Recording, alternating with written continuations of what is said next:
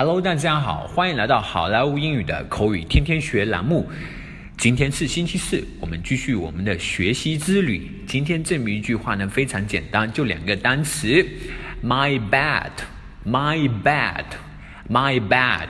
啊，my bad，我的错，my m y 我的，bad 这是差的意思，my bad 我的错。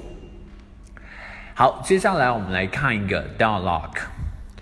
Hey, you spilled my coffee all over my body. Hey，你把我的咖啡都溅到我身上了。Oh, I am so sorry. I am so sorry. My bad. 哦，这真是抱歉啊，真是抱歉，我的错。You should have watched your road.